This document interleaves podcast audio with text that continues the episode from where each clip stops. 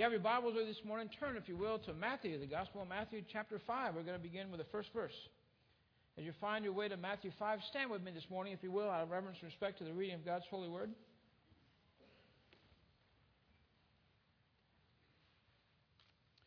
Matthew 5, verse 1, it says, Seeing the multitudes, he went up on a mountain, and when he was seated, his disciples came to him. Then he opened his mouth and taught them, saying, Blessed are the poor in spirit, for theirs is the kingdom of heaven. Blessed are those who mourn, for they shall be comforted. Blessed are the meek, for they shall inherit the earth. Blessed are those who hunger and thirst for righteousness, for they shall be filled. Blessed are the merciful, for they shall obtain mercy. Blessed are the pure in heart, for they shall see God. Blessed are the peacemakers, for they shall be called sons of God. Blessed are those who are persecuted for righteousness' sakes, for theirs is the kingdom of heaven. Blessed are you when they revile and persecute you and say all kinds of evil against you falsely for my sake.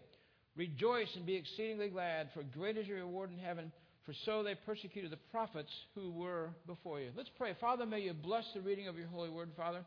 Speak to all, all of our hearts this day, Father, that we might understand your blessings, Father, in a greater way. Father, we thank you for each person here today. Father, I thank you for all the visitors, Father. I thank you for those that reached out this last week, Father, inviting friends to come. Father, I pray right now, Lord, that you would truly speak to our hearts, Father. Show us something this morning, Father, that has our name on it something specifically, Father, from you to us. Father, we thank you now for Jesus Christ and pray all these things in his name. Amen. You may be seated.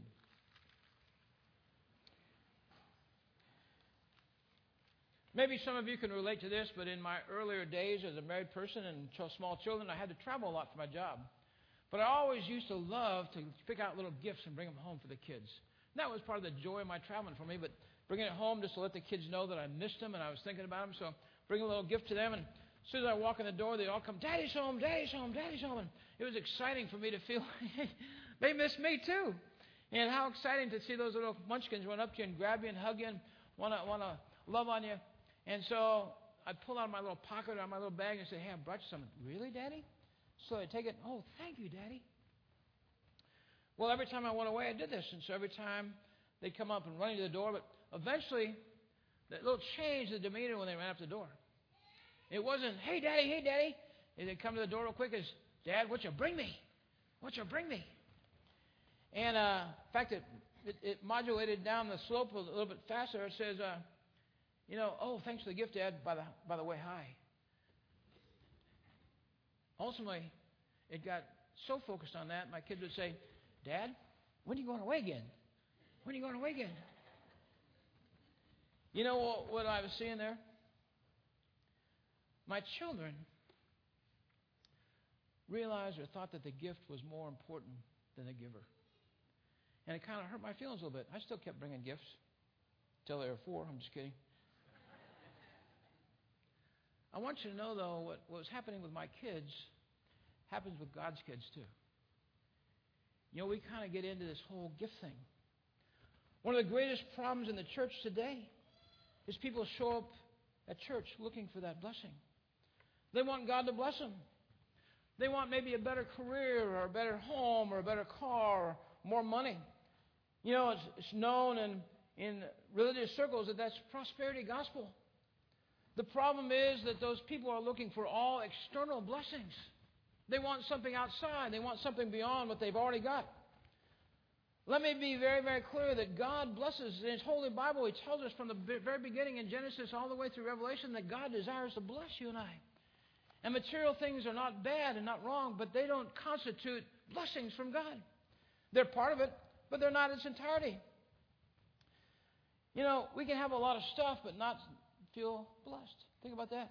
How many people do you know, famous people that have all kinds of money and buy all kinds of things, and they have everything money could buy, but they're just not living a blessed life. They don't feel blessed. They have a new car, a new house, more money.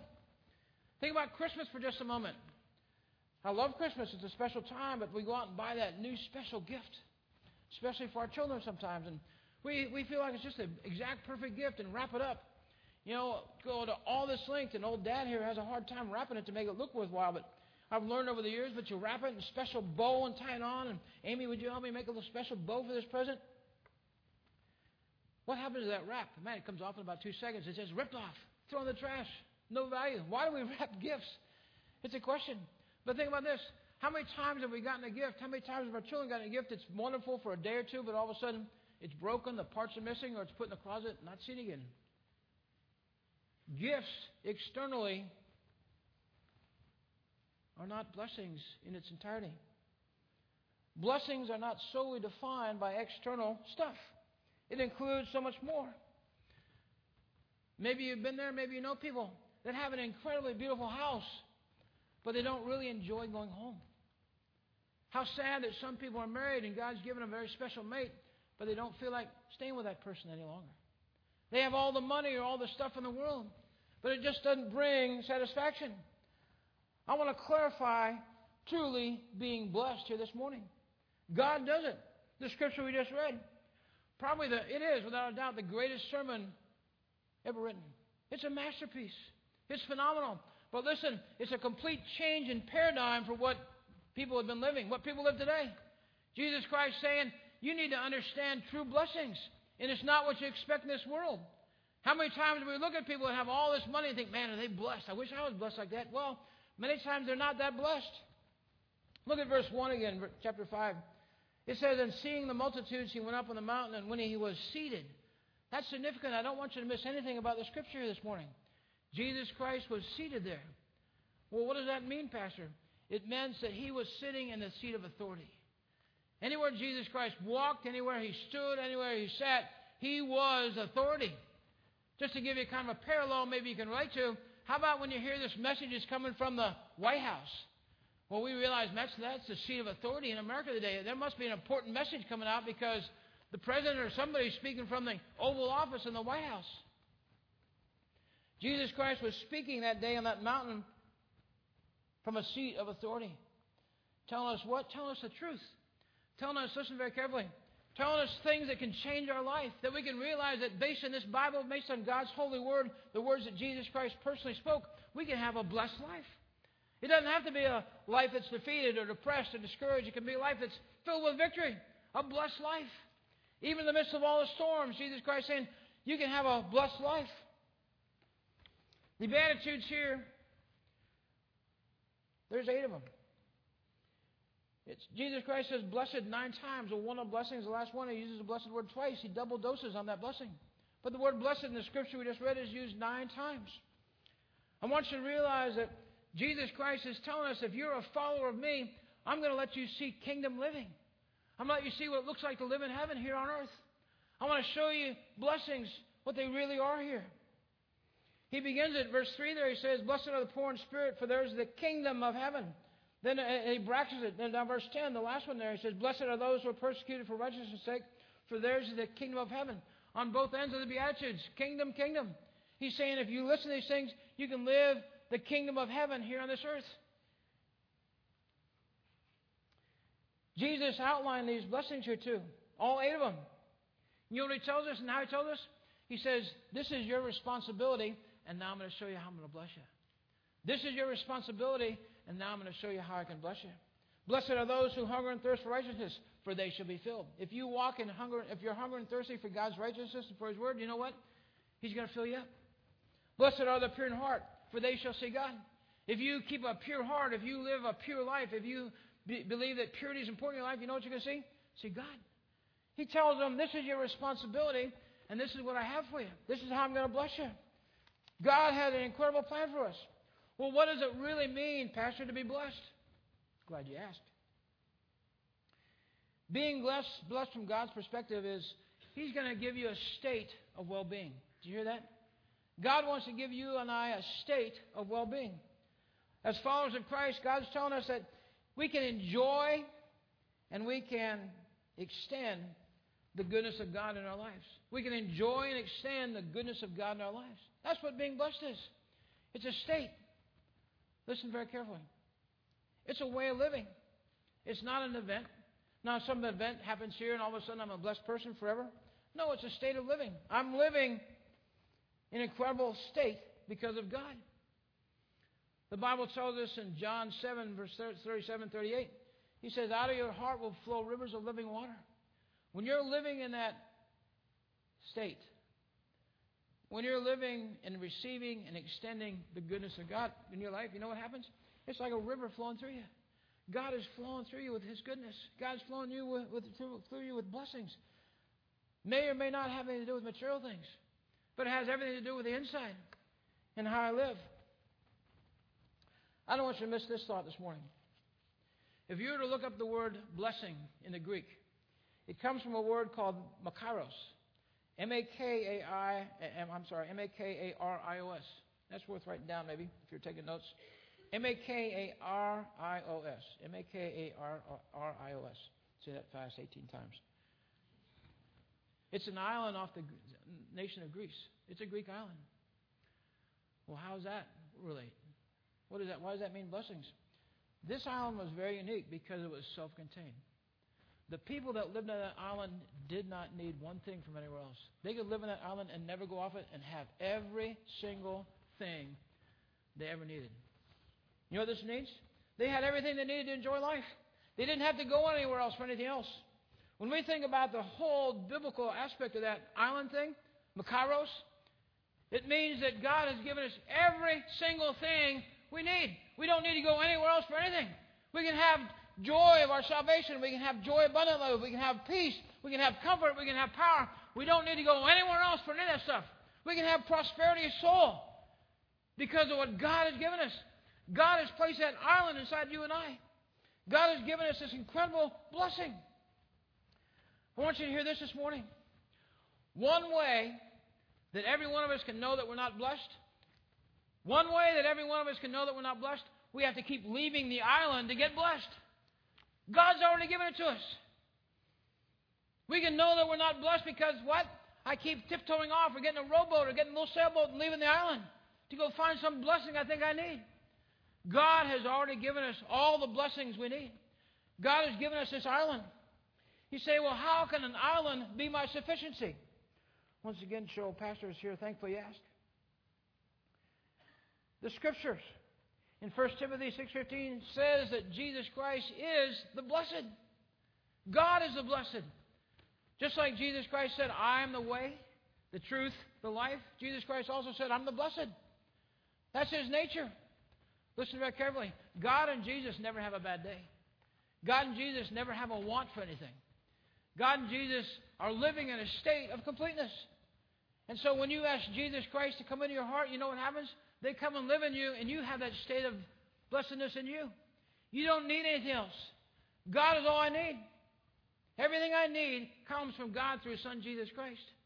He actually leaves a person in us, the Holy Spirit. We have somebody living on that island inside us. Get this straight this morning. I want us all to get this straight this morning.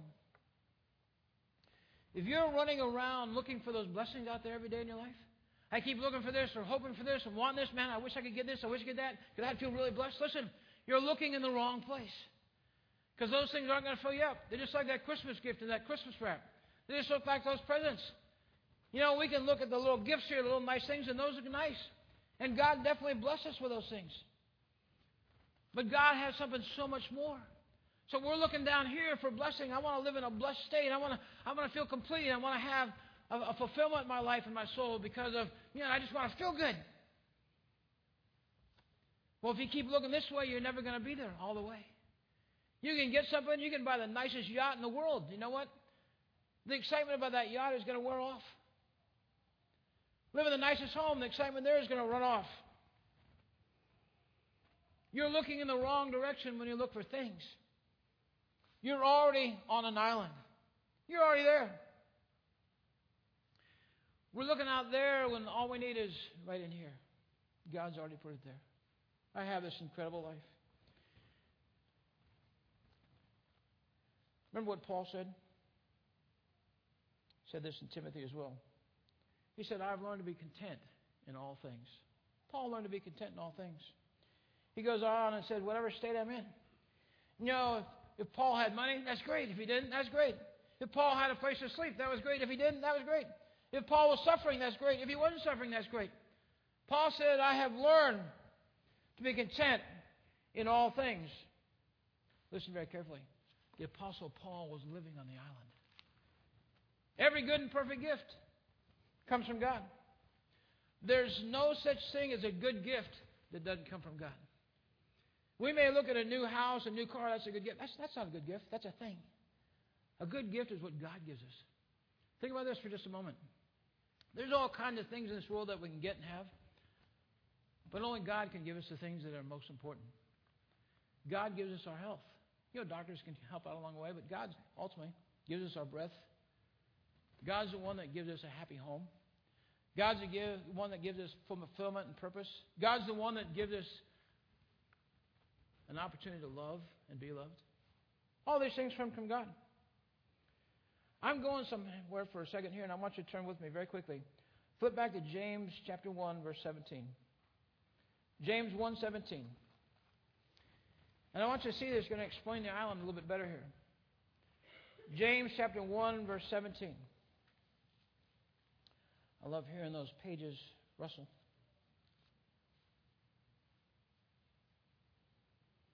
It says, Every good and perfect gift, James 1.17, every good gift and every perfect gift is from above, and comes down from the Father of lights, with whom there is no variation or shadow of turning.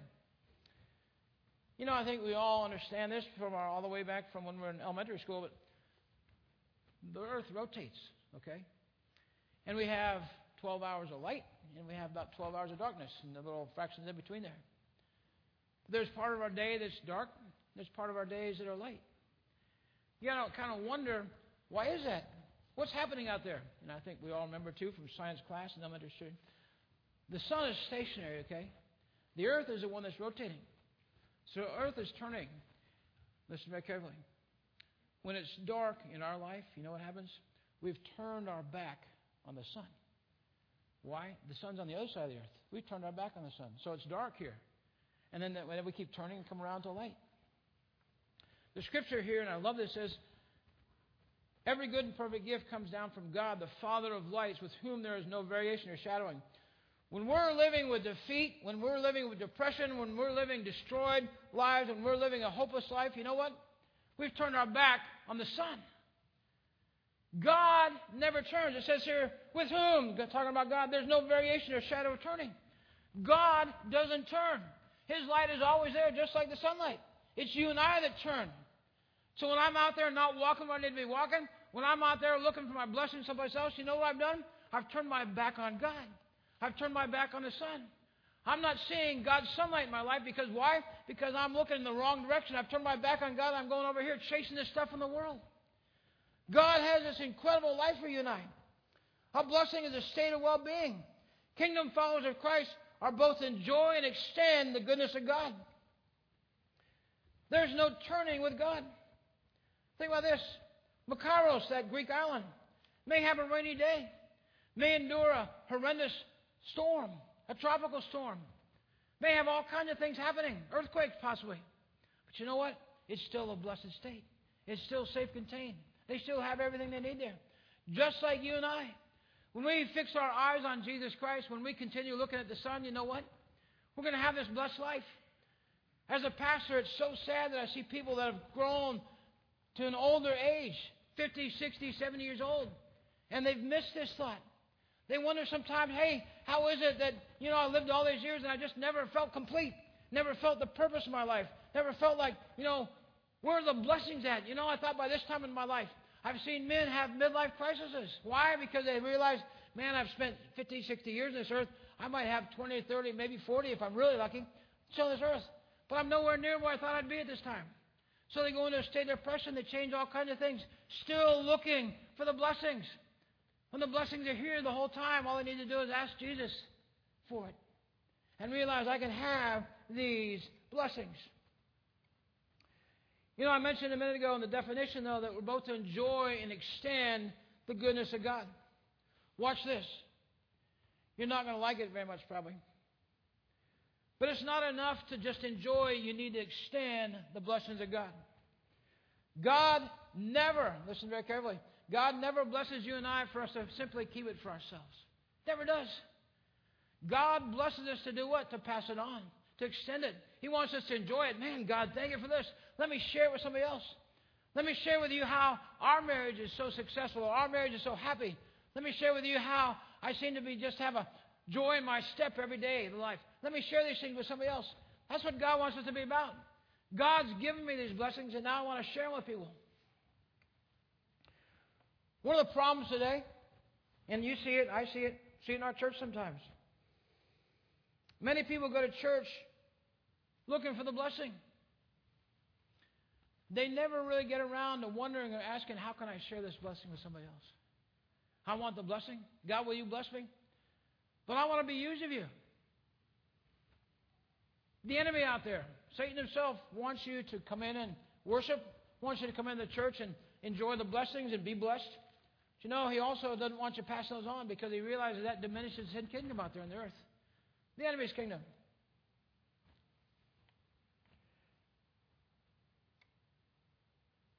The quickest way to cut your blessings off?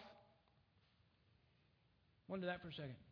What's the quickest way to cut your blessings off? To not give them away. God wants to fill me up, but once I'm filled, there's no more room. God wants to bless me so I can pass it on, so there's more room for more. He wants to be faithful in the little things so he can be, make me faithful with the bigger things. Bless me with bigger things. God never blesses us simply for ourselves. The moment that you think that, you short circuit the blessings. God has a blessing for all of us. You know, I've also noticed, unfortunate, many times the people that are quickest to want a blessing are the slowest to give them. I'm going to confess a sin to you. I imagine I'm probably talking to a lot of you that have the same sin, but have you ever been in line in a long string of traffic and you want to change lanes? So you kind of look at the person beside you. Person drives by you. Okay. Next person. Drives by you. It goes on and on, and you know, you sit there and start getting a bad attitude. What are you doing? You're looking for a blessing, right? You're wanting somebody to stop, and isn't it nice when the person comes up, a nice sweet little lady or gentleman says, "Okay, you can go in front of me." Oh, thank you so much. I appreciate the nice blessing. And we love it when people bless us like that. Well, here's where the sin comes in. You don't need to confess it or raise your hand, but just think about this. How about when you're in kind of a hurry and someone wants to get in front of you? Uh oh. Somebody's asking you for a blessing, right? How do I handle that? Mm. I've been waiting a long time. I got to get there quick. Mm. I told you we'd probably all have to confess our sin this morning. That's when somebody else is asking us for a blessing. That's passing it on. I want somebody to give me that blessing, but I don't really care about giving them. I don't know if you all know this, many of you do, but uh, you need to pop back there sometime. But we have an incredible food bank behind this church. Every Sunday, there's dozens, if not 100 people back there, representing 100 people for families and things, and we supply them food, almost enough for a week, or at least partially for a week. And uh, it's a blessing. Can you imagine, though, if we gathered all that food and we got folks, precious folks in our church that go around the grocery stores and pick up used can, or canned foods and all kinds of things and bring it in here and they gather it all week long so they can distribute it. And there's a number of folks that work back there on Sundays and Saturdays getting ready. Can you imagine, though, if we gathered all that food? We decided we're going to use it for ourselves. You know, I, I could help. I could help myself out a little bit, not by not spending as much money at the grocery store. So I'm going to take it home for myself. Wouldn't be much of a food bank. Those folks, our church does that back there to help people. People desire to serve and be a blessing to other people by gathering food and giving it out. And to see the joy in some of their faces back there and the, the gratitude they have. God desires for you and I to extend the blessings He's given us.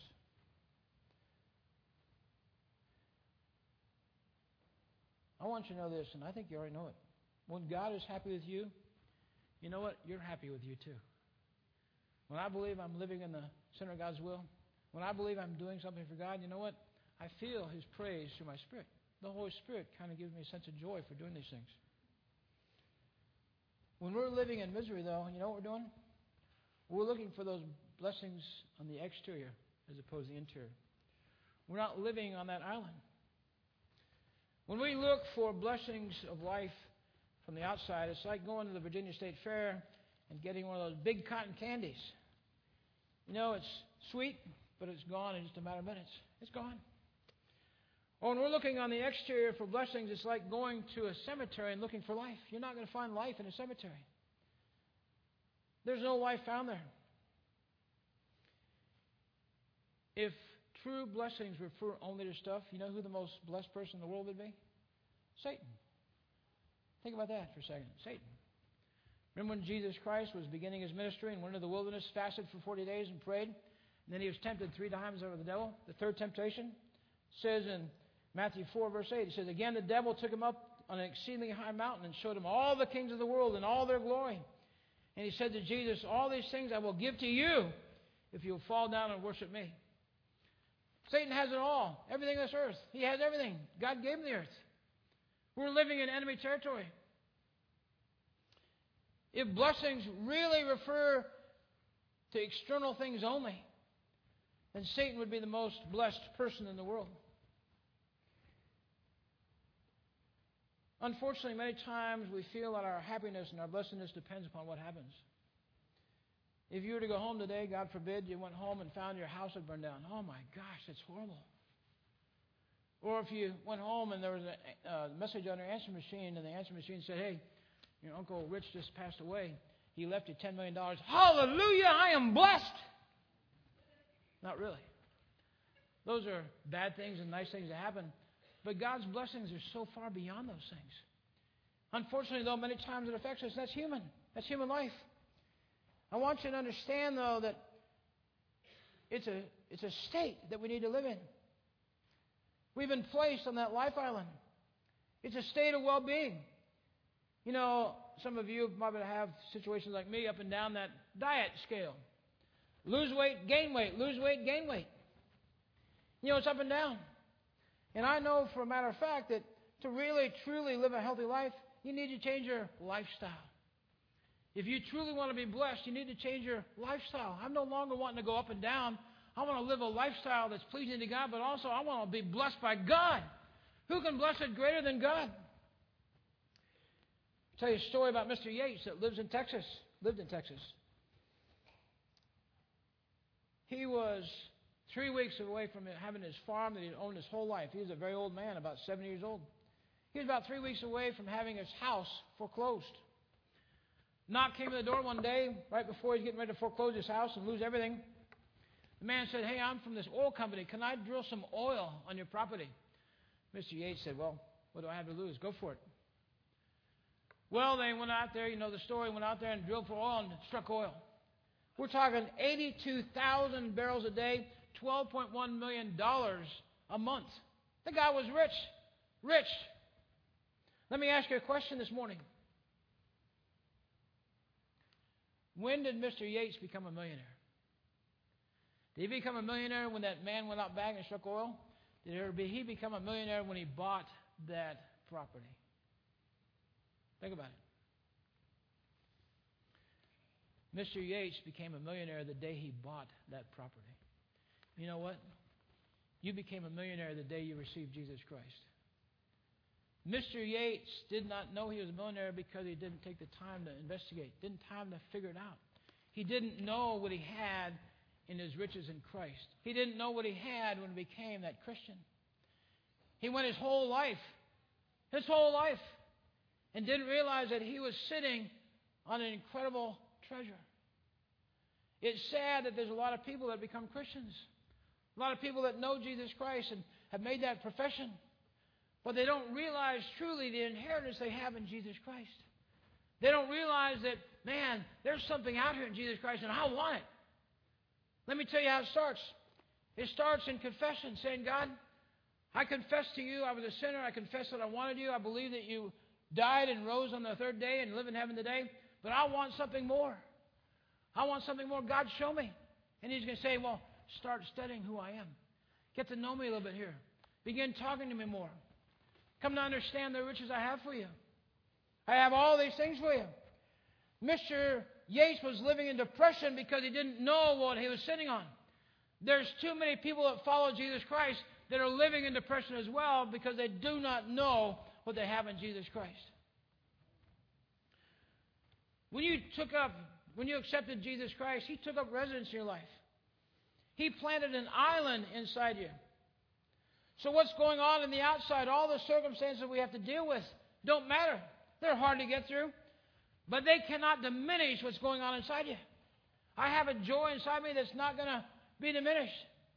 I've talked to several of our seniors these last two weeks here that are going through some hard time, and you know what they've told me?